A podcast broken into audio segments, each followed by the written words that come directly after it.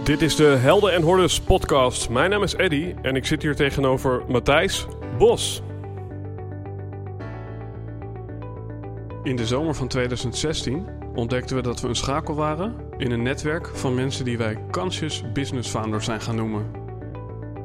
Bijzonder gemotiveerde ondernemers die ergens voor durven te staan. Ook als dat inhoudt dat ze daar alleen voor staan. Die 200% toewijding willen geven voor 1% groei en zeggen: Dit ben ik en dit is mijn bijdrage aan een meer gebalanceerde wereld. Helaas kon je niet bij al deze gesprekken aanwezig zijn. Daarom hebben we die bijzondere verhalen voor je samengebracht in deze podcast. We wensen je veel luisterplezier, maar belangrijker nog, we hopen dat jij de volgende stap gaat zetten in jouw avontuur.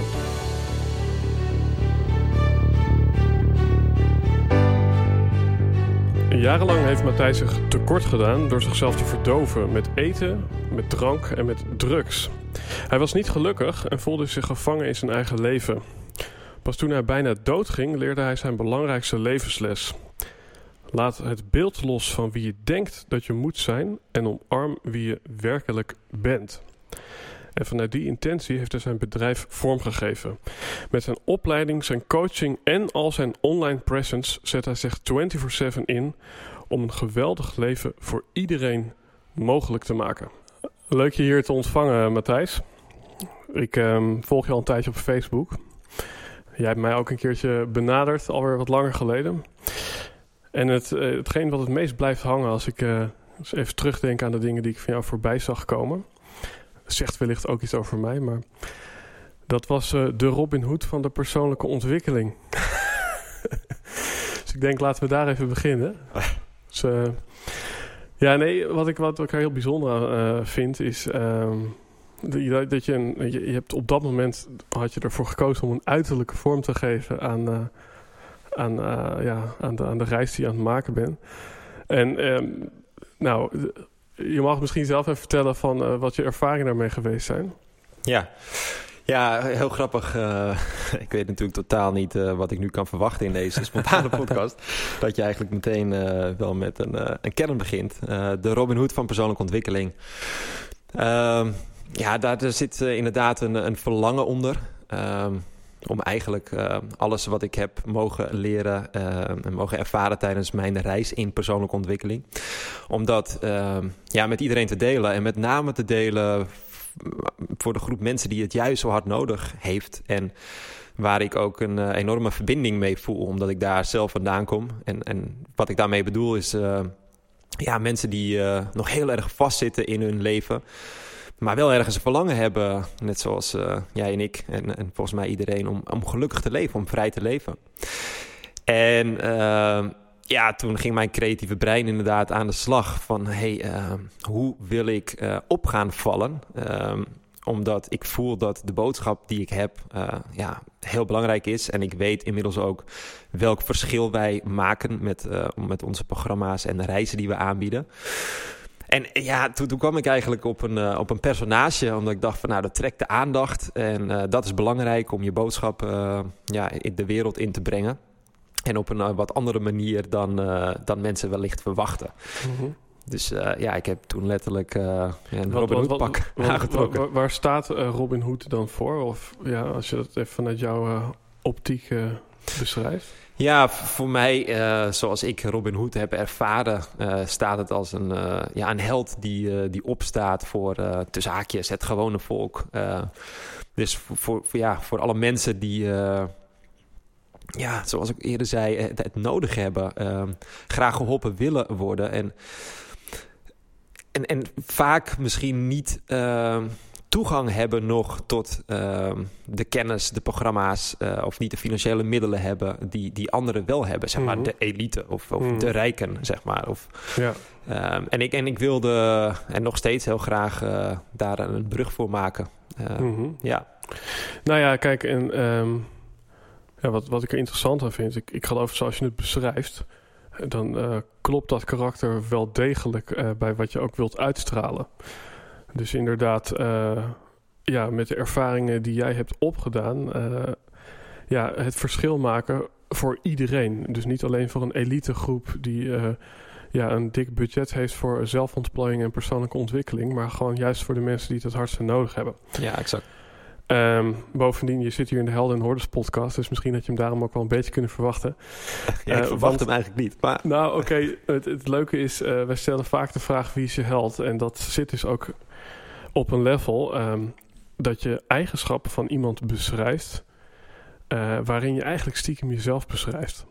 Dus wij vragen wel eens, eh, ja, wie is je held? En dan zeggen mensen, nou, eh, Obama, want A, B en C. En omdat hij dit, dat en dat heeft gedaan. Maar wat ze zich op dat moment niet realiseren, is dat ze eigenlijk hun, hun eigen karakter Mm. beschrijven. Ehm, ja, want waar kom je vandaan dan?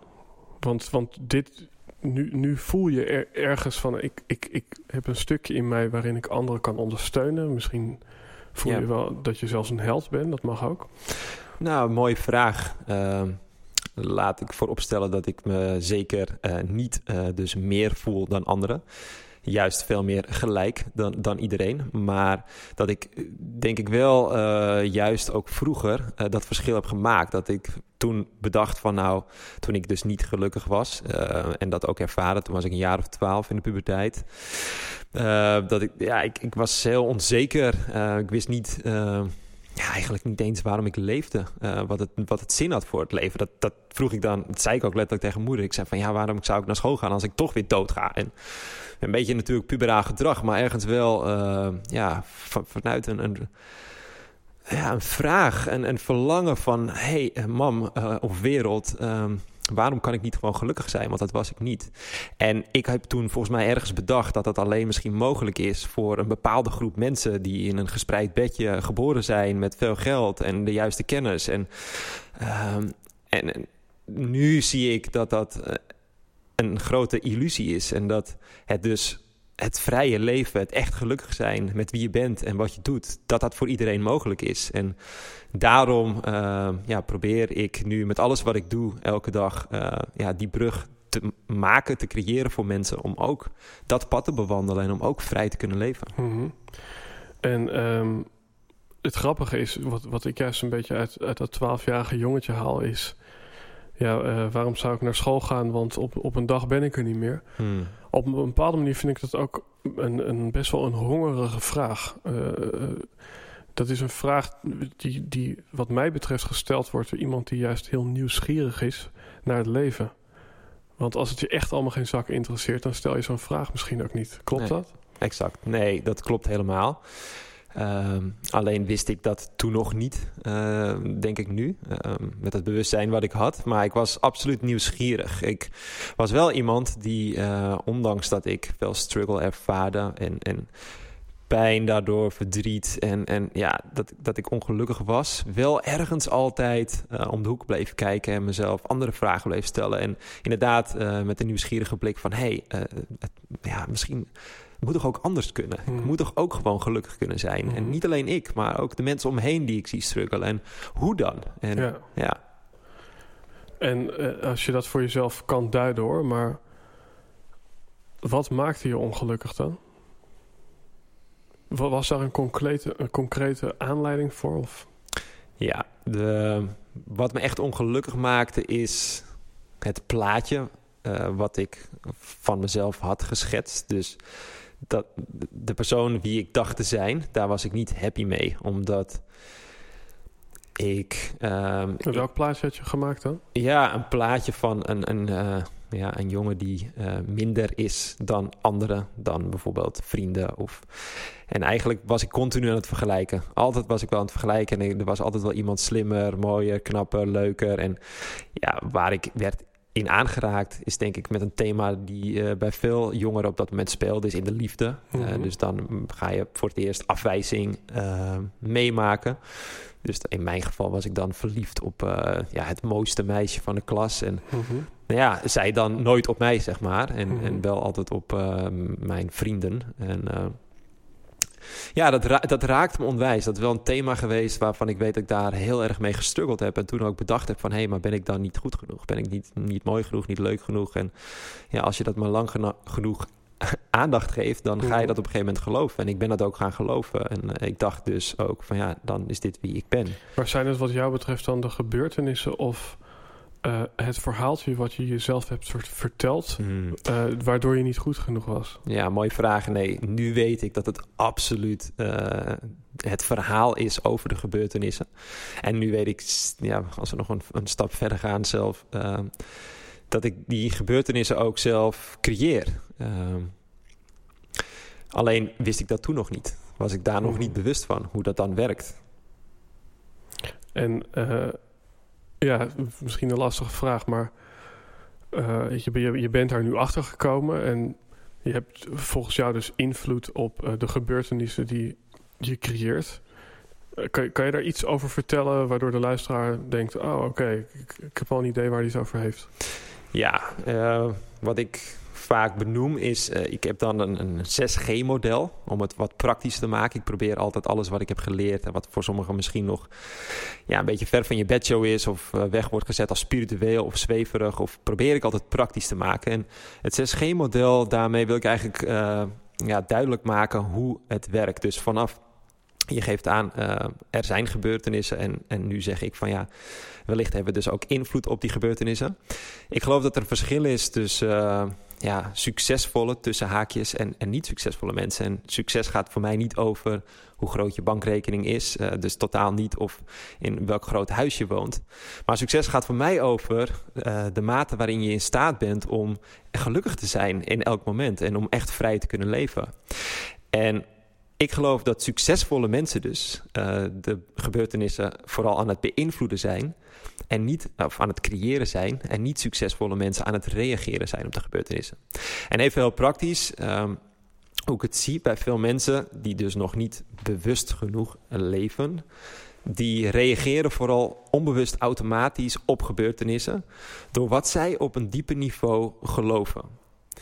Eh, ik geloof namelijk dat alles wat je ergens in je leven bent gaan, eh, voor waar bent gaan aannemen, dat is ook wat je gaat waarnemen. Dus dat, Mhm. dat zijn je filters waarmee dus prikkels eh, binnenkomen en die jij dan weer vertaalt naar bepaalde gedachtepatronen. Dus de gebeurtenis, dat is eigenlijk de eerste G in het Mhm. De geloofsovertuigingen die zorgen voor vervolgens de dominante Mhm. gedragspatronen. en de dominante gedragspatronen die zorgen vervolgens weer op de dominante gevoelens. Dus dat is eigenlijk dan de, de vierde G. En die gevoelens die we hebben, die zorgen weer voor hoe we ons wel en niet gaan gedragen. En die gedragingen zorgen dan wel of niet voor welke gevolgen we creëren. Mhm. En wat ik dus zeg, is dat wij mensen controle hebben op dus wat je op een dieper niveau gelooft. Wat je denkt, dus je gedachten. Wat je Mhm. voelt, dus je gevoelens. En je gedrag, dus wat je doet. Ja, maar eigenlijk is alles dus. eh, eh, het begint dus bij dat stukje geloof. Exact. En, en dat stukje geloof, ja, dat is dan de hamvraag. eh, hoe. Oké, dan ga ik even een gek uitstapje maken. Ehm, ik heb een mooi boekje gelezen en daar werd een situatie beschreven van. Op het moment dat ehm, ik eh, met een pistool binnenkom en ik zeg: Matthijs, ga nu deze hele kamer opruimen. Nou, wat ga je dan doen? Dan ga je waarschijnlijk deze hele kamer opruimen. Want eh, ja, ik, eh, je staat nogal onder een hoge druk. Nou, kom ik een dag later weer bi- binnen en dan pak ik pistool. En dan zeg ik: Matthijs, ehm, eh, ik heb een leugendetector bij me. Een pistool op jou gericht. Ehm, ik wil dat je iets anders gaat geloven. Ik wil dat je anders gaat voelen. En ik wil dat je niet bang bent. Doe maar. Mhm. Nou, dan is de kans waarschijnlijk heel aanwezig dat je dat, dat, je dat niet lukt. In- Ehm, in die omstandigheden, ja. Ehm, ja, dan ben ik dus heel benieuwd. Want volgens dit boekje is het dus eigenlijk zo van ja, hoe je dingen ervaart, hoe je ze voelt, Mhm. wat je gelooft misschien zelfs, daar heb je helemaal geen invloed op. Want dat zit intern en je kunt vooral dingen zoals stofzuigen en dat soort dingen, dingen extern om je heen regelen. Dus, dus, dus hoe verander ik mijn geloof? Ja, ik, ik geloof eh, dat het wel degelijk mogelijk is en dat, eh, dat we dat ook allemaal wel herkennen. Bijvoorbeeld heel simpel. eh, ik ken bijvoorbeeld heel veel mensen. Ik kom zelf uit de gezondheidsbranche. Ik heb heel lang gewerkt als personal trainer en heb daar mensen geholpen om fitter te worden Mhm. en af te slanken. En ja, bijvoorbeeld wat verschuivingen die veel mensen herkennen, is bijvoorbeeld dat je bent opgevoed, hè, melk is goed voor elk. Of je moet elke dag drie sinaasappels persen Mhm. voor vitamine C. Mhm. Maar en, en op het moment dat je dat dus gelooft, dan onbewust automatisch automatisch drink je ook elke dag je melk en eh, pers je ook je sinaasappels omdat je denkt dat het goed is. Mhm. Tot er een moment komt dat iemand zegt met hele goede redenen van... hé, hey, wacht even, misschien is melk wel helemaal niet zo goed voor elk. En misschien is het wel een aanleiding waarom jij nu steeds verkouden bent... of last hebt van je huid. Of, en misschien die sinaasappels, ja, misschien niet zo handig... want je mist het vruchtvlees en je krijgt een hoop suiker binnen. Dus op het moment dat er ineens ander bewijsmateriaal wordt geleverd... Mhm. ben je dus in staat... eh, op, om die overtuiging te veranderen. En dus te veranderen wat je op een diepe niveau gelooft, waardoor ook je dominante gedragspatronen, gevoelens, gedragingen instant veranderen. En, en ben jij dan zelf degene die het bewijsmateriaal gaat veranderen? Of is dat altijd iemand buiten jou die zegt: hé, hey, eh, waar je nu in gelooft, moet, moet, moet je dat niet eens revisen? Hmm. Ik denk ehm, dat we op het moment dat we daar bewuster van gaan worden, dat we en op het moment dat we meer verbinding gaan maken met ons gevoel, dat ons gevoel heel goed vertelt of het wel of niet waar is. En wij weten dus inmiddels, zeker in deze theorie met dat 6G-model, dat je gevoel het gevolg is van wat je, je, je gedachten en wat je op diep niveau Mhm. gelooft. Maar dat je gevoel dus aangeeft of iets wel of niet waar is voor jou omdat het wel of niet echt een goed gevoel geeft. En niet alleen in het hier en nu, maar ook op langere termijn. Dus ik ben van mening dat op het moment dat je bewuster gaat leven en ook bewuster gaat voelen en gaat ervaren, dat je uh, zelf eigenlijk andere vragen gaat stellen en jouw overtuigingen kunt gaan veranderen. Maar wat ik ook geloof is dat hulp van buitenaf soms handig Mhm. is, omdat we allemaal blinde vlekken hebben en uh, soms echt vastzitten in onze eigen conditionering, in onze patronen van denken, voelen, doen en geloven. Mhm. En um, is. Uh, nou, oké, okay, we, hebben het, we hebben het dus over geloof. Wat ik ook hoor is het, het verhaaltje wat je jezelf vertelt, wat je, uh, wat je misschien uh, wat, wat niet heeft gediend, waardoor je je ja. ongelukkig hebt gevoeld. Nou, dan kan je dus een nieuw geloof of een nieuw verhaal voor in de plaats zetten, ja. wa waardoor je inderdaad, zoals jij zegt, ieder mens kan gelukkig zijn. Is dat nieuwe verhaaltje dan de waarheid, wat jou betreft? Is, Hmm. is, is, is dat dan een authentieker verhaaltje dan dat verhaaltje van Matthijs die 12 was en uh, die uh, geen leuke meisjes kon krijgen? nou, ik geloof in ieder geval uh, dat Matthijs er veel gelukkiger van wordt. Mhm. En dus niet alleen Matthijs, maar ook de mensen om, om hem heen. Het, ja, het, het, versterkt elkaar natuurlijk. Uh, waar je op focust, dat zal groeien. Dus op het moment dat je eigenlijk uh, ja, datgene gaat voeden wat niet zo handig is, zal dat ook groter worden. En in dit geval, op het moment dat je jezelf een ander verhaal gaat vertellen waar je heel gelukkig van wordt en dat uh, continu gaat bevestigen, ja, dan heb je in ieder geval een veel gelukkiger leven en zal je beter voor jezelf zorgen en handige dingen doen. Maar al, ja, nog steeds is het, hen, is het een verhaal. Ja, Mhm. absoluut. En, en geloof je dat je ook makkelijk terug kan vallen op dat oude verhaal? Of, of geloof je dat als je eenmaal in het nieuwe verhaal uh, succes hebt, uh, ja, in de zin van gelukkig bent, dat je dan ja, dat oude verhaal ook niet meer tegenkomt? Nou, wat ik vooral uh, inmiddels weet en ervaren heb, is dat echt geluk uh, voortkomt uit het besef en bewustzijn dat je een verhaal hebt en dat je een verhaal in stand houdt, maar dat je niet het verhaal bent. En dat je dus in elk moment ook kunt kiezen voor een ander verhaal. En dat is denk ik nog veel belangrijker uh, om, om jezelf af te vragen: wie vertelt het verhaal? Oftewel, wie ben je echt? Mm -hmm. En um, is daar een antwoord op te, te krijgen in dit leven, wie je echt bent? Ik denk het wel. Alleen. Um, ik denk dat uh, voor iedereen uh, dat, um, ja, die, die, laat ik het zo zeggen. Ik, ik heb het zelf mogen ontvangen, maar ik wil daar eigenlijk niet uh, te veel woorden aan geven, omdat het natuurlijk mijn vertaling is dan weer van het gevoel. En ik denk vooral dat je dat zelf mag gaan ervaren. Mm -hmm. Ja, ja, precies. Want anders zouden we nu ja, iets rationeel ja, moeten gaan uitdokteren, terwijl het ja, op een soort experience niveau eigenlijk zit. Exact, want eigenlijk wat, wat ik dus zeg is... Uh, ons verhaal is, het staat natuurlijk in verbinding met onze mind. Daar, daar vindt de, de, het verhaal uh, ja, daar, daar wordt het in stand gehouden, daar vindt het plaats. Maar het echte geluk en wie je werkelijk bent, gaat eigenlijk voorbij en vooraf te denken. En, en uh, staat dus in verbinding met een hoger be bewustzijn. Ik noem het je bronbewustzijn. En, en de poort naar je bronbewustzijn uh, is, is niet je hoofd, maar, maar je hart, naar mijn mening. Mm. Dus uh, dat is denk ik ook een mooie, een mooie uitspraak. Hè? De langste reis die we in dit leven misschien wel maken, is die van ons hoofd naar ons hart. Van wie we denken dat we zijn, naar wie we werkelijk zijn. Mm -hmm. En daar uh, ja, wil je daar misschien ook geen woorden aan geven, maar wil je het echt voelen en daardoor weten van hé, hey, ik ben altijd meer dan ik op elk moment mezelf vertel of op elk moment kan waarnemen. Het is altijd slechts inderdaad uh, één grote show gebaseerd op een verhaal. Het is altijd een mini-voorstelling van wat er werkelijk is. En ten alle tijden ben ik veel meer. Mm -hmm. Op het moment dat het stil wordt. Ja. Als we even terugpakken op dat stukje uh, uh, persoon. Want um, nou, je bent nu veel gelukkiger. ben je daarin ook, zeg maar, misschien wel fysiek of in je kledingstijl of in je communicatie... ben je echt iemand anders geworden? Ja, totaal totaal iemand anders. Mensen die mij kennen van vroeger, die, uh, ja, die, die, zeggen dat ook. En ik zie dat zelf ook. En, en is, is dat positief? Want ik kan me ook voorstellen dat dat heel bedreigend, bedreigend is voor je oude vriendengroep bijvoorbeeld.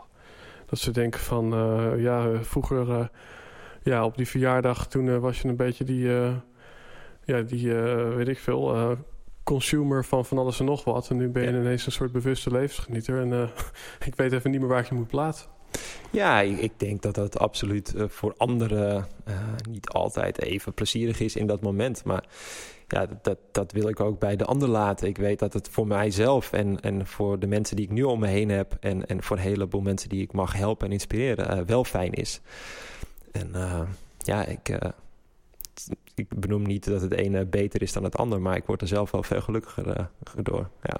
Wat, uh, misschien was het één moment, misschien meerdere, maar wat, wat was voor jou een trigger waardoor jij uh, die reis van je hoofd naar je hart hebt kunnen maken? Ja. Want, want je zat heel lang in dat rationele 12-jarige jongetje en wat is er toen gebeurd?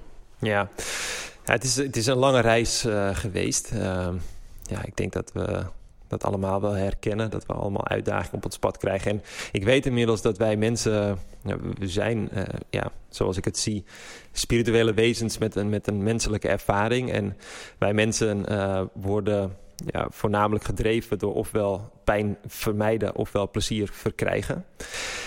En ik werd vooral uh, gedreven door heel veel pijn. Omdat ik inderdaad het leven niet begreep. Ik vond mezelf niet leuk genoeg, niet mooi genoeg. Maar er was ergens wel dat verlangen. Dat, dat, dat verlangen naar plezier. En de vraag van... hé, hey, maar, maar zou, hoe zou ik wel gelukkig kunnen worden?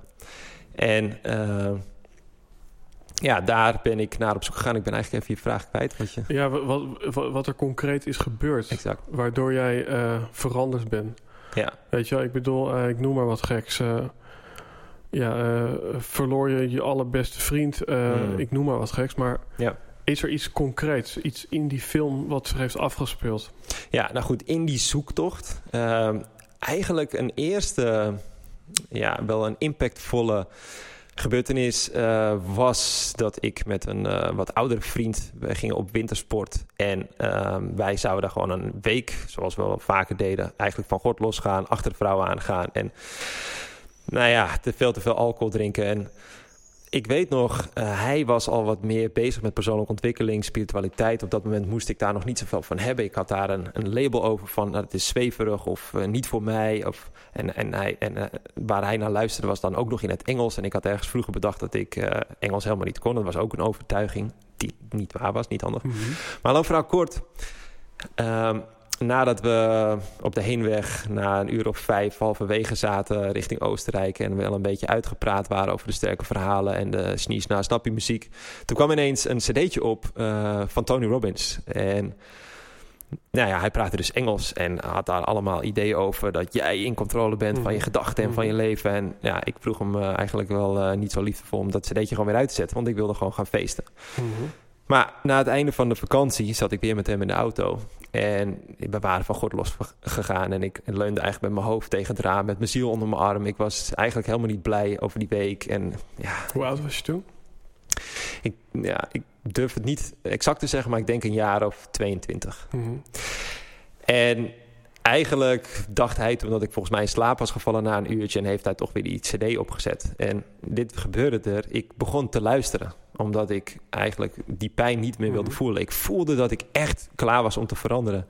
En ik heb toen eh, de hele weg eh, dat programma geluisterd. Personal Power heet dat geloof ik, een 30 dagen programma. En toen we bijna thuis waren in Amsterdam, toen zei ik... Ja, en dit en dat en te gek. En ik heb dit geleerd en hoe dat werkt met je mind. En we bleven maar ja, praten. En eh, ja, hij geloofde eerst niet dat ik... continu zat te luisteren. En wat hij toen heeft gedaan, is hij heeft me dat cd'tje gegeven. Van nou, hier, hou maar.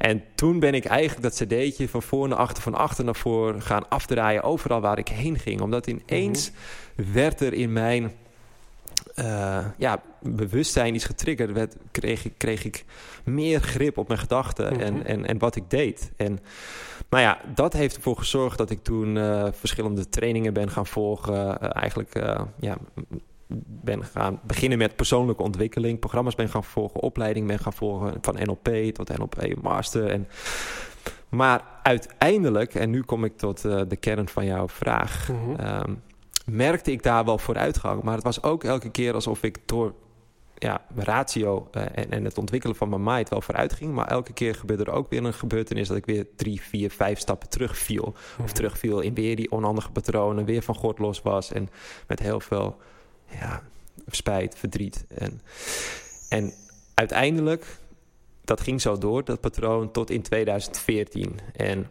daar werd ik wakker geschud door een, eh, een bijna doodervaring. En daar leerde ik eigenlijk mijn aller, allerbelangrijkste les. En zag ik ineens wat ik mijn hele leven al deed. En dat was dat ik continu mij vasthield aan een plaatje wat ik had over mezelf. Wat eigenlijk totaal niet was wie ik werkelijk was. En daar leerde ik dus de les van laat het beeld los van wie je denkt dat je moet zijn. En ga omarmen wie je werkelijk bent. Wie ik Mhm. werkelijk ben. En, en dat heeft een shift gemaakt op en alles. hoe, hoe eh, die bijna doodervaring, eh, je hoeft het niet helemaal uit te leggen hoor, maar is dat dan iets wat je zelf ook ja, eh, bewust hebt gecreëerd? Ja, dat is misschien een beetje een moeilijke vraag, omdat in jouw verhaal zit eigenlijk Ja. dat alles door jezelf gecreëerd. Maar was het gewoon zo van, nou, je zuipt jezelf klem en je hoopt dat het, eh, je hoopt dat je niet meer wakker wordt? Was dat ook het doel, bij wijze van spreken? Nee, of, of was het echt een ongeluk, zeg maar? je- nou goed, ik ik denk wel dus een, een zelf gecreëerd ongeluk, een Mhm. gebeurtenis, om echt wakker eh, geschud te worden. Ik zeg namelijk vanaf die tijd ook, de les blijft zich herhalen totdat je hem leert, totdat je hem echt leert. En dat Mhm, wil niet mhm. dat je hem alleen snapt vanuit je hoofd, maar dus ook integreert in je hart en dus ook daarna gaat leven. Want wat ik eigenlijk, ik zag ineens dat patroon, wat ik altijd deed, is dat ik het ene wilde, maar het andere deed. En dat deed ik in relaties, dat ik ja, dan toch maar met haar eh, thuis bleef. Of dat deed ik in, in, in vriendschappen, dat we dan toch maar datgene gingen doen wat de groep leuk vond. En dat deed ik ook toen Mhm. ik in, in samenwerken, dat ik dan toch maar de ander voor liet gaan. Of toch maar niet mijn idee af, eh, ja, uitsprak. En eigenlijk zag ik een patroon dat ik dat continu deed. Dat ik eigenlijk niet volledig eerlijk was naar het verlangen wat soms in het moment opkwam. Maar dat ik dat dan weer wegwijfde omdat Mhm. ik ergens geloofde van ja, ik ben niet goed genoeg. En dat, eh, Ja, wat ik er interessant aan vind, je, je kan zeggen van nou dat moment in die auto met die vriend met die cd op. Ja. Nou, dat is een moment waarin de intrinsieke motivatie komt. Dus Ja. het moment dat jij zelf voelt, ja, nu wil ik daar een volgende stap in zetten. En dan toch in 2014 roept het leven je terug. Ja, ik kan me ook voorstellen dat je zoiets had van... ja, uh, potverdikke me, uh, ik ben me nu aan het inlezen... ik ben nu aan het studeren hoe ik een beter leven kan leiden... En dan nog moet, moet het mij overkomen dat, dat het me niet lukt... en dat ik uh, in het ziekenhuis beland. Ja. Zat er niet ook uh, heel veel frustratie? Nee, want ik snapte het ineens. Ja, de frustratie was daar al die jaren inderdaad dat ik er wel heel hard mee bezig was. Mezelf aan het, Mhm. uh, ja, persoonlijk aan het ontwikkelen was, aan het ontdoen van wikkels. En Mhm. daar ook absoluut stappen in zetten. Maar elke keer weer terugviel in herkenbare patronen Mhm. en daar niet los van kwam. En ik zag ineens hoe dat kwam. En ik vertaal dat nu als de drie belangrijke transformaties die voor, voor mij echt naar de, ja, voor een vrij leven hebben gezorgd. En de eerste transformatie was in ieder geval als eerste um, in verbinding te komen met mijn lijf. En daar begon het mee dat ik beter voor mezelf ging zorgen. Dus Mhm. meer energie kreeg. Ehm, en daardoor dus ja, meer dingen kon doen die ik wilde doen. Mhm. De tweede transformatie die zat dus in het hoofd. En, en daar eh, ontdekte ik ineens dat ik mijn gedachten kon kiezen. En, Mhm. kon gaan eh, kiezen wat ik wilde geloven. En daar mijn aandacht op richten. En dat is wat ook groeide. Maar dat was niet genoeg. En die derde transformatie had ik nodig om echt wakker geschud te worden. En dat was de transformatie van mijn bewustzijn. Mhm. En dat was dus ei- eindelijk dat ik kon zien dat ik veel meer was dan het verhaal wat ik me continu vertelde. Ja, ja. Inclusief al die onhandige gedachten die ik toch nog steeds op een diepere laag Mhm. tegen mezelf zei. En, en, en waardoor ik, ik mezelf afremde. Ja, en, en dan kan je zeggen, eh, of je hebt dat zelf gedaan op een dieper niveau, dat je jezelf eigenlijk die transformaties hebt gegeven. Mhm. Eh, maar het interessante is, eh, nou, zometeen dan luistert er iemand naar deze podcast en die besluit daarna Matthijs even een appje te sturen of zijn Facebookpagina te gaan volgen, want die denkt, nou, ik zou wel door Matthijs eh, eh, geholpen willen worden. Terwijl als ik naar jouw verhaal luister, dan door wie ben jij dan eigenlijk geholpen? Wie was jouw Matthijs? Eh, wa- Was er ook nog een persoon, zeg maar, die, die, die jou heeft geholpen? Of, of, of heb je alles van het universum gekregen? Ja, een hele mooie vraag. Ehm, ik geloof dus dat je zelf ehm, kiest wat je uiteindelijk wilt gaan, eh, gaan, gaan doen door middel van verlangen. En ik geloof dat, hoe je het wilt noemen, het universum of God of de creator of de bron of iedereen heeft een andere naam voor je hogere zelf, daarop reageert met, eh, met, met ervaringen. En eh, het mooie is dat het vaak de ervaringen anders komen dan je kunt bedenken. En dat is ook wat ik bedoel. Het gaat vooraf en voorbij het denken. Ehm, en, en komt dus vaak in een hele andere vorm dan dat je dacht of dat je misschien wenste op dat moment. Maar wel met hetzelfde doel. Om bijvoorbeeld eh, naar een volgend level te komen. En om naar een volgend level te komen is niet altijd dat je dan precies eh, die auto aangereikt krijgt of een, een verzak met geld. Mhm. Maar misschien wel die ervaring die je nodig hebt om je daardoor te ontdoen van bepaalde wikkels. En daardoor ook de persoon te zijn wie dat geld verdient. Of ehm, ja, de, persoon is wie je, wie je op diepe niveau wilt zijn. Mhm. Ja, maar, maar dan is het dus bijna zo van... ehm, als iemand eh, jouw hulp inroept... dan is dat eigenlijk eh, nou, misschien ook wel een soort van... vanuit het bewustzijn gestuurd van... eh, ja, eh, om, om, zodat die persoon ook die transformatiestap kan zetten. Als je snapt wat ik bedoel. Ja, ik geloof dat je aantrekt wat je uitzendt. Ik geloof dat het op hetzelfde level is. Uiteindelijk, als we dan even uitzoomen, geloof ik dat alles energie is.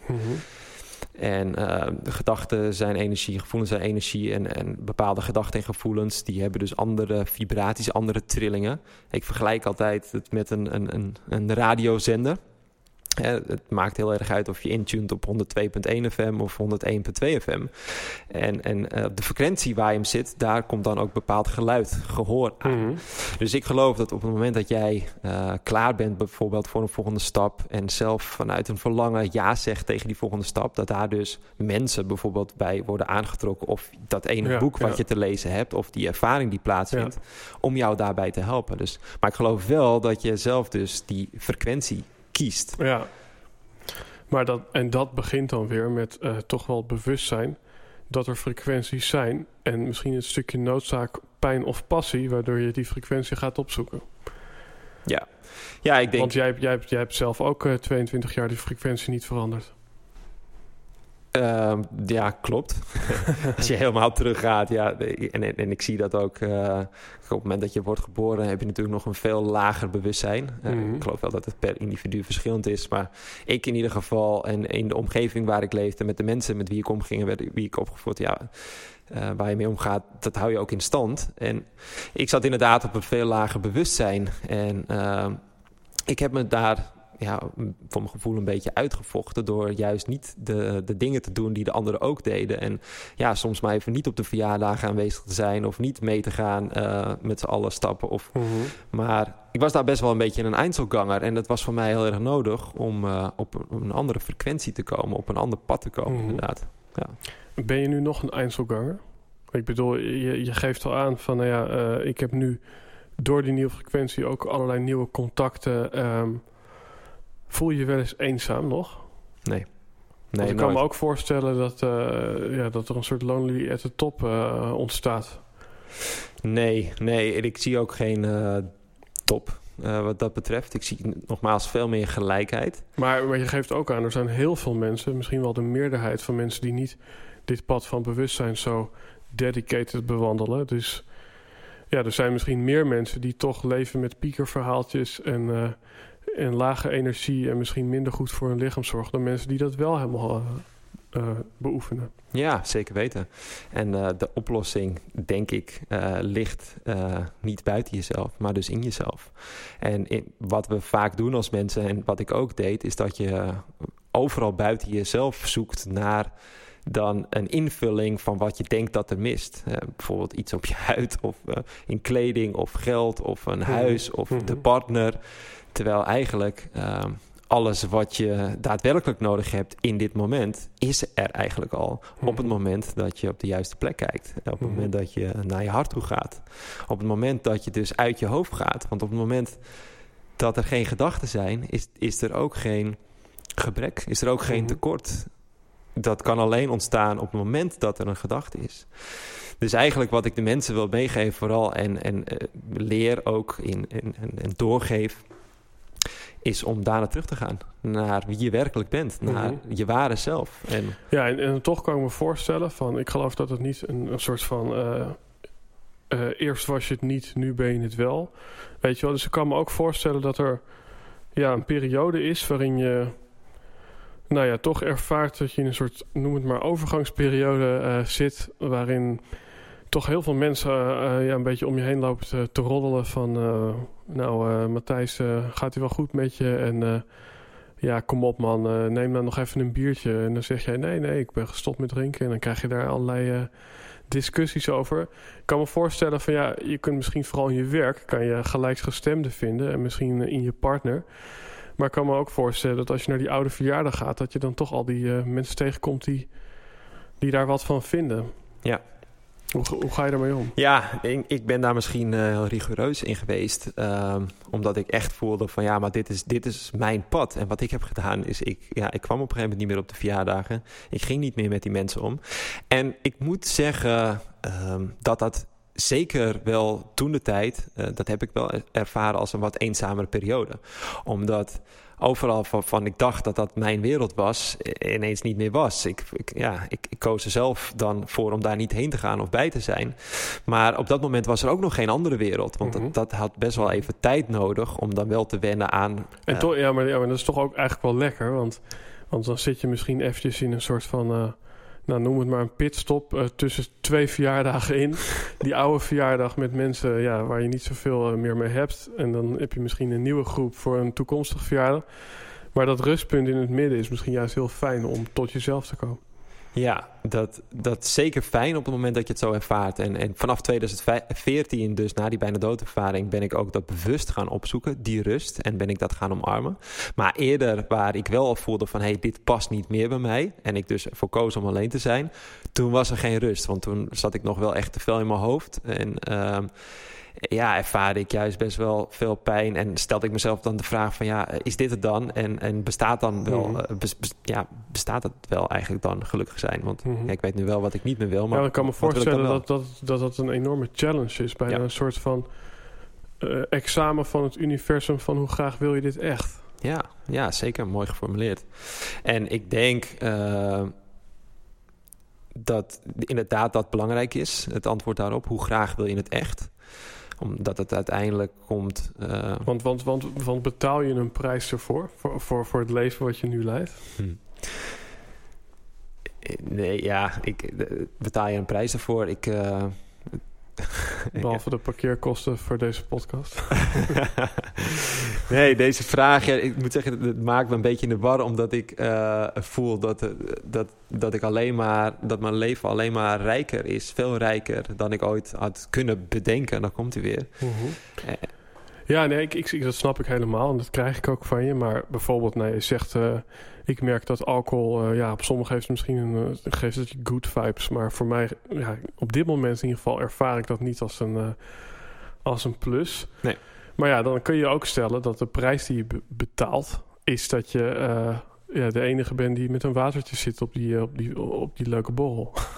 ja, nee, en dat is dan wel weer grappig natuurlijk. Want waarom uh, betaal je een prijs als je met water zit en, en geen borrel mm. drinkt?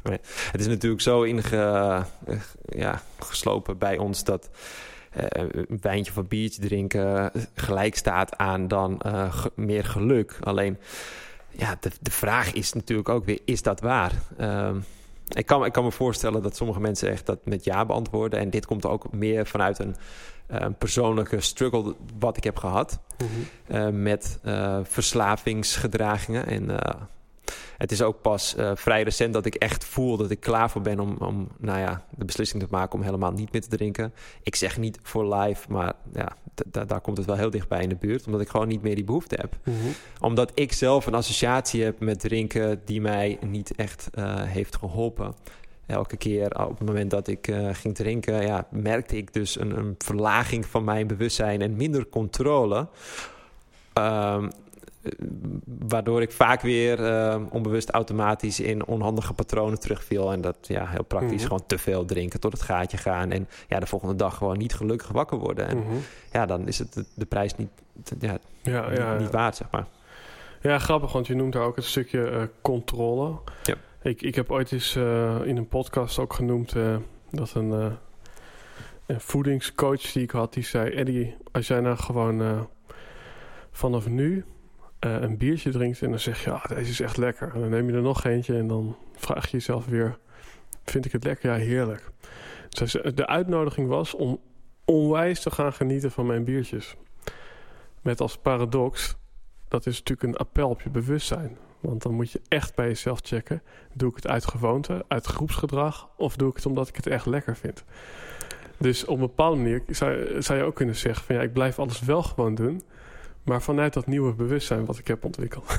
ja, nee, heel mooi. Maar dan is de vraag van ja, uh, want ja, ik, ik vind uh, een biertje lekker en ik hou ook van een goed wijntje mm -hmm. qua smaak. Mm -hmm. Maar, uh, en dan die volgende zeg ik, ja, die is ook lekker. En dan komt er op een gegeven moment, of het nou bij de tweede of de derde of de vierde is, het punt waarin ik uh, die vraag me niet meer bewust kan stellen, waardoor mm -hmm. die vijfde en zesde bij wijze van spreken ook ja, in gaat. Ja. En waardoor ik toch weer beland waar ik niet wilde zijn. Dus, ja, en, en, en, dan moet ik even denken, je hebt wel eens wat met ayahuasca gedaan en dan heb je van tevoren een intentie uitgesproken om ook gedurende die, die, die trip, noem ik het maar even, er toch met je genoeg bewustzijn bij te blijven om anderen ook te kunnen ondersteunen en niet helemaal weg te vagen, zeg maar. Mm -hmm. Zou je die intentie niet ook kunnen uitroepen voordat je een biertje neemt? Ja, de, de grap is, um, ik heb natuurlijk dit vanuit allerlei hoeken al wel bekeken ook en mezelf uh, vragen gesteld. Alleen waar ik steeds zelf op terugkom, is de vraag die ik heb van ja, um, moet, moet ik wel, uh, zou ik dat wel moeten willen of uh, dat biertje drinken? Of uh, sterker nog, uh, past alcohol drinken sowieso wel in mijn leven? En mm -hmm.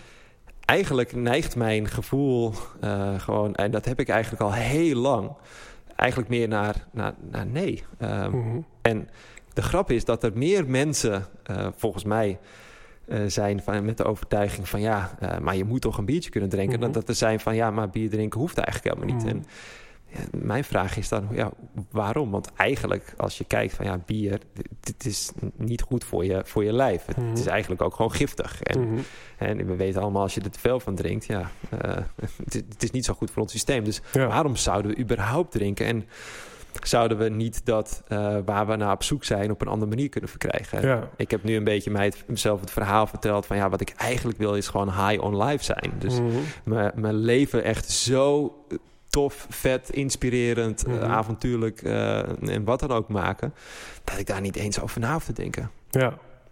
Nou ja, want ik denk dat dat is inderdaad een interessante. Want ik kan me voorstellen dat een luisteraar denkt van nou, ik, ik vind het een interessant verhaal.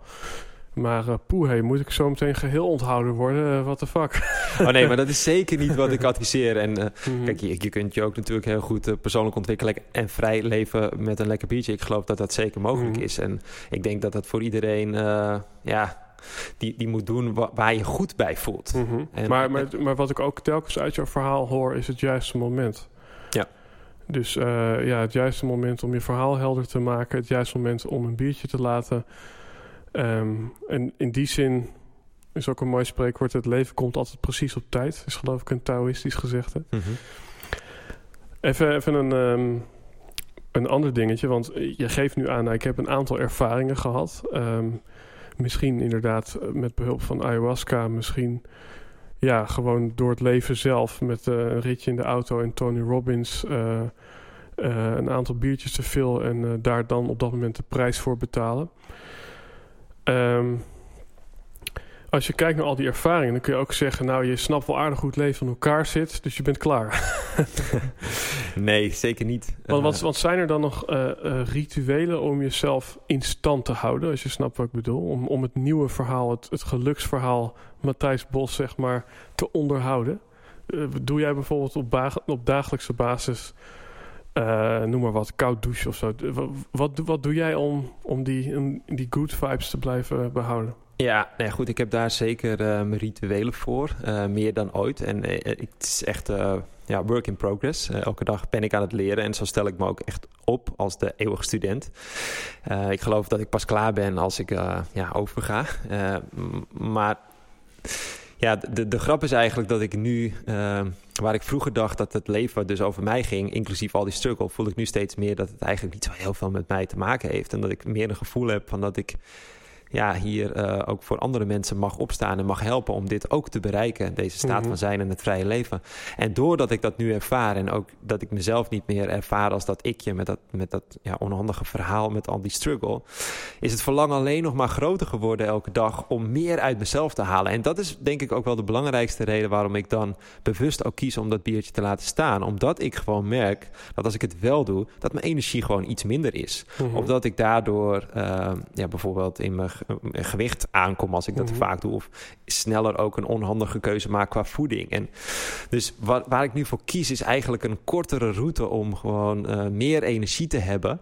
En eh, ja, dat ik een heldere mind heb en daardoor bewustere keuzes kan maken om, om eh, de stappen te zetten die ik echt wil zetten. En, en ja, dat gaat in dit geval vooral over het helpen van eh, de mensen om me heen.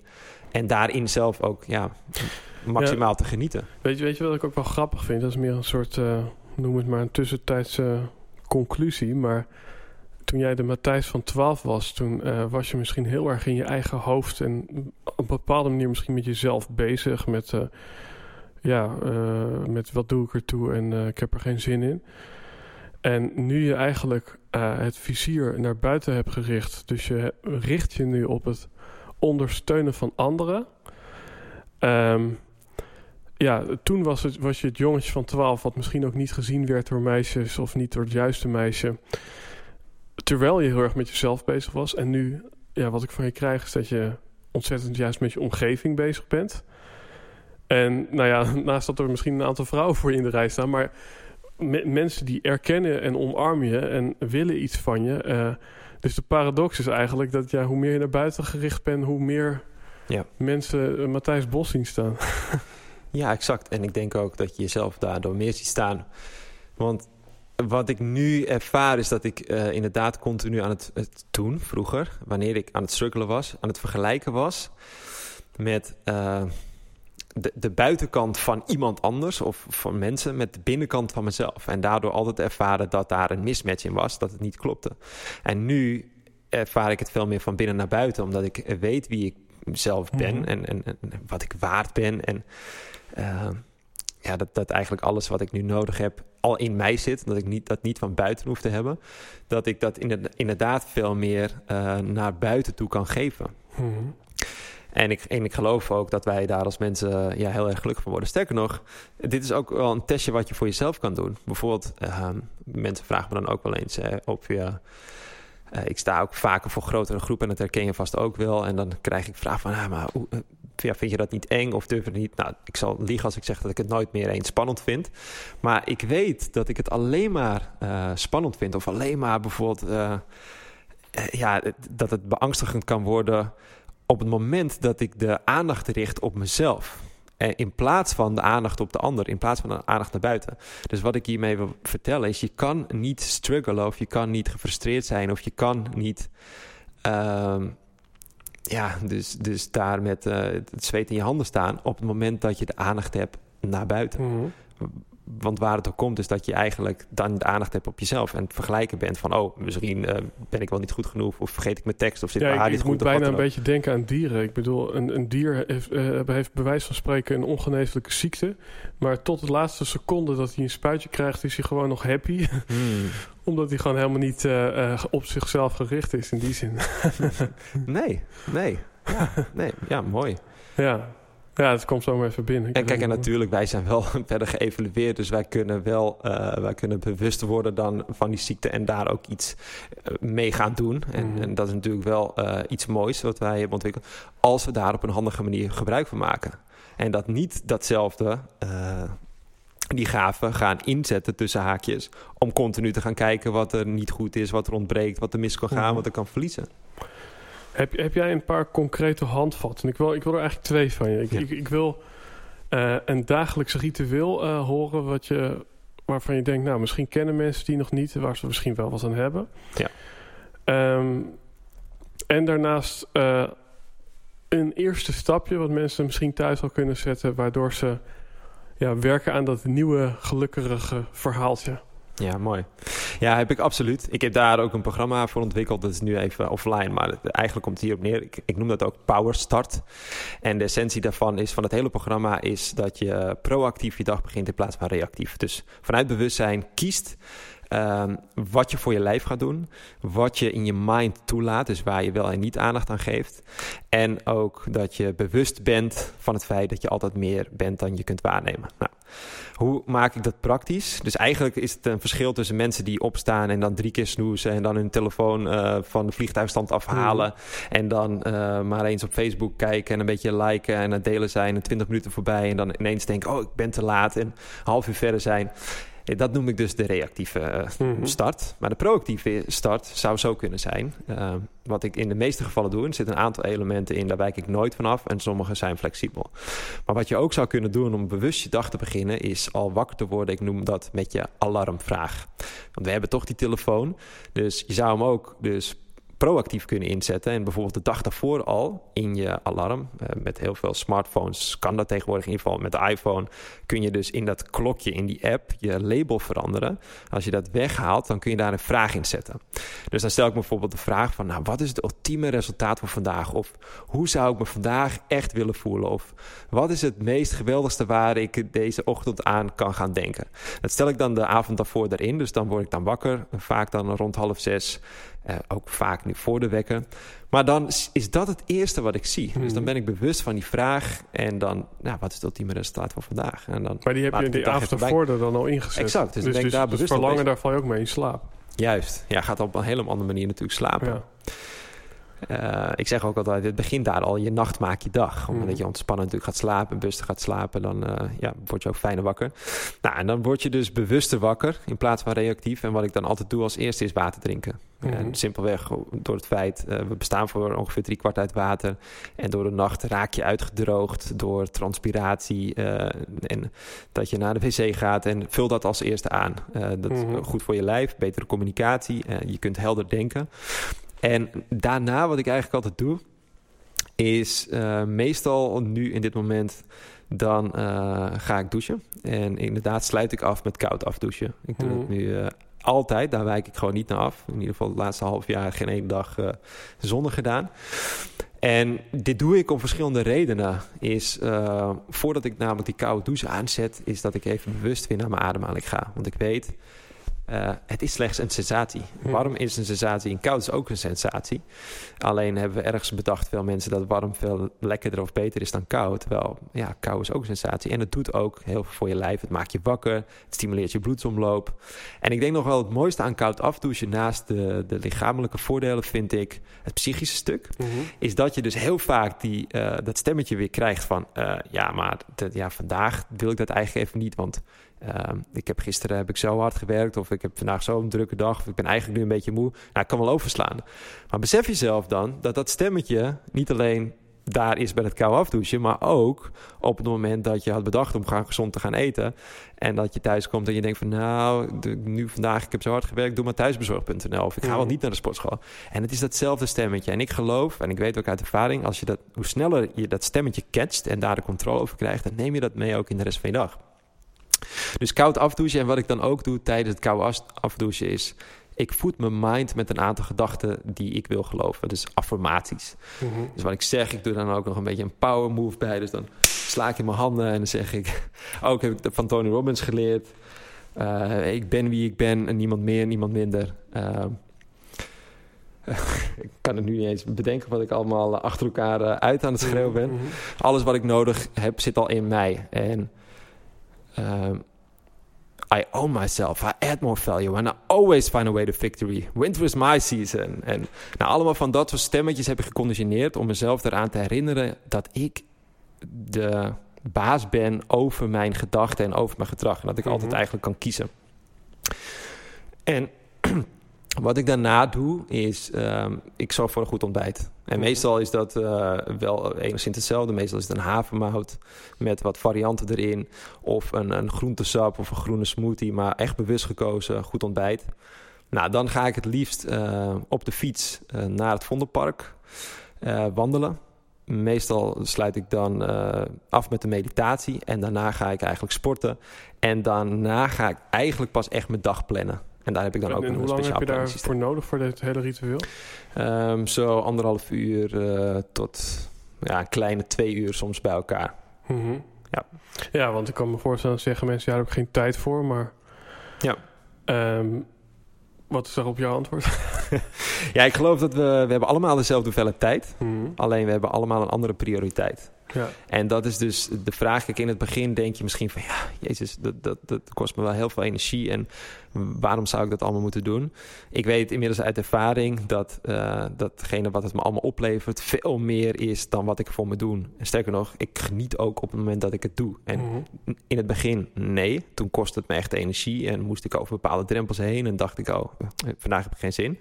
Maar omdat het nu ja, zo in je systeem zit en, en zo goed voor je uitpakt. ehm, en wat het mooie is, want ik wil nu niet echt, zeggen, eh, echt niet zeggen dat, eh, dat ik alles perfect doe en nooit eens meer onhandige dingen doe. Maar dit is wat de grote verandering is. Is omdat je zo'n ochtendritueel hebt, ja, duurt het niet meer een paar dagen of een week of een maand dat je verslag bent. Omdat je elke ochtend weer begint met datzelfde ochtendritueel. Ben je hooguit een paar uurtjes van slag. En daar heb ik natuurlijk ook rituelen voor om dat weer te tackelen. Mhm. Maar ehm, ja, kun je niet meer zo veel uit balans zijn. Tenminste, dat Mhm. herken ik van vroeger. Dat ik echt een week lang eraf kon liggen of een maand. Of Mhm. eh, helemaal in de put met mezelf. En ja. Ja. dat tackle je gewoon. Ja. Ja, want eh, mijn andere vraag eh, was of ja, dat, dat verhaaltje, weet je wel. Dus eh, dit is eh, ja, ja, je habit, zeg maar. Ja. Maar dat, dat, dat geluksverhaaltje, of ja, welke eerste stap of een stap kun je zetten zodat eh, ja, dat je een gelukkigere eh Eddie of een gelukkigere Matthijs wordt, of wie je ook bent als je luistert. Dus zodat je dat nieuwe geloof Ja, over jezelf. Dus je, je gaf aan, ik ben een nieuw persoon. Ehm, ik heb een nieuw verhaal. Ehm, is, is er iets concreets, iets tastbaars wat je kunt doen om, om, om verder af te komen van het ik ben niet goed genoeg verhaaltje. Mhm. En meer toe te gaan naar het ik ben gewoon awesome en ik heb alles al in mezelf. ja. ja zeker. Ik eh, heb er eigenlijk twee rituelen voor. Is één, is eigenlijk namelijk om te beginnen met continu loslaten van identificatie. Dus loslaten van het hele verhaal. En daarmee dus dat je continu weer even beseft van... hé, wacht even, het is een verhaal, ik ben niet mijn verhaal. En wat ik daarvoor doe, is eigenlijk een oefening... gekoppeld met ademhaling. Dus wat ik regelmatig doe, zeker op het moment dat ik even weer spanning voel... of dat ik een onhandige gedachte heb... wat ik dan doe, is ik haal diep adem... En op het moment dat ik uitadem, dan zeg ik in gedachten en ik geef al mijn gedachten weg. En in die paar seconden is er dus even geen gedachte, is er dus even geen identificatie, is er dus ben je even, even gereset. even gereset, ben je eigenlijk weer even vrij, zoom je Mhm. uit. En kun je op dat moment weer vanuit een uh, ja, het clearer bewustzijn, zeg maar, kiezen voor welk Mhm. verhaal je wil aandacht wil geven. Dus dat is één, dus eigenlijk het regelmatig herhalen en oefenen, beoefenen van, ja, ik, ik ben wie ik ben. Mhm. Uh, ik ben veel meer dan mijn verhaal door eigenlijk alles even weg te geven. En vervolgens natuurlijk daarop te volgen van ja, in, inderdaad, weet je, ik ben vrij, ik ben fucking Mhm. awesome. En alles wat je daar tegen jezelf wilt vertellen, wat je wel helpt. Ja. Maar ik denk eh, het belangrijkste wat ik hier uithaal is door even die knip te maken, even die, die resetknop. Eh, eh, i- net zoals dat je zegt dat vroeger kon je een week of een maand erin zitten... en nu heb je die ochtendrituelen. Maar ook deze is er eentje waardoor je... eh, ja, misschien dan niet iedere ochtend... maar op het moment dat een, een, een worry-gedachte zich aandient... dat je eventjes die knip maakt... Ja. Eh, waardoor eigenlijk er veel minder spanning op het systeem komt te staan. En, die, en het waarschijnlijk ook minder kan integreren en echt eh, desastreuze gevolgen hebben, zeg maar. Ja, exact. Ja, je doorbreekt het patroon. En wat er dus eigenlijk gebeurt, zo, zo- zo maakt de vertaling, is op het moment dat je met je. Ik, vergelijk het altijd met een, eh, het spelen in een film. En op het moment dat je eh, verbonden bent met je verhaal, wat je vaak op onbewust niveau in stand houdt, dan zou je jezelf dus kunnen zien als degene die in de film speelt, als, als het character. Mhm. En op het moment dat je naar een hoger bewustzijn eh, gaat, dan zie je jezelf eigenlijk ook als de creator van jou. Dus dan zie je dat jij controle hebt over je verhaal en dus over je gedraging en alles wat je doet. Dus dan ben je ineens ook de regisseur. En als je dan nog verder uitzoomt en veel vaker nog eigenlijk je gedachten loslaat en je verbindt met wie je werkelijk bent, dan ga je zelfs voelen, zo ervaar ik dat zelfs, dat je niet alleen het character bent en niet ook de regisseur, maar eigenlijk alles creëert. Dus de hele film zet tegelijk. Mhm. En dat is voor mij, ja, dat is inderdaad een conditionering door vaak genoeg mijn gedachten los te laten, terug te gaan naar, ja, naar, naar je bron. En voor mij is bijvoorbeeld natuur heel belangrijk Mhm. en ademhaling en meditatie. Met Matthijs Bos de bomen zien.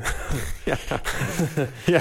Hey, ehm, eh, we zijn alweer bijna rond. Ja. Ehm, wat ik een mooie afsluitende vraag vind, eh, die ik er vaak genoeg eh, in rol. En eh, bij jou voelt je ook wel op zijn plek. Ehm, als er een heel groot billboard langs de snelweg zou staan, waarop één advies voor alle mensen die in de file staan en daar voorbij rijden. Of het, het bord staat in het Vondelpark waar je 's ochtends gaat, gaat lopen of mediteren. Welke boodschap zou je dan aan de mensen willen geven? Hmm, mooie vraag. Omdat ik zo veel mee wil geven. Maar als ik dan één ding zou mogen kiezen, is. ehm, ja, misschien wel don't worry, be happy. dus laat je gedachten los. En geniet van dit moment. Het is er Mhm. namelijk allemaal al. En toen was het stil. Yes. Ja, volgens mij is hij ook rond, mooi man. Ehm, ja, nou, ik vind, eh, ik vind het eh, tof. En eh, ja, een compliment wat ik je nog wel geef is... waar Jur en ik het vaak over hebben, is congruentie. Hm. Het, het, het stukje practice what you preach en preach what you practice. Weet je wel, dat je gewoon voelt van...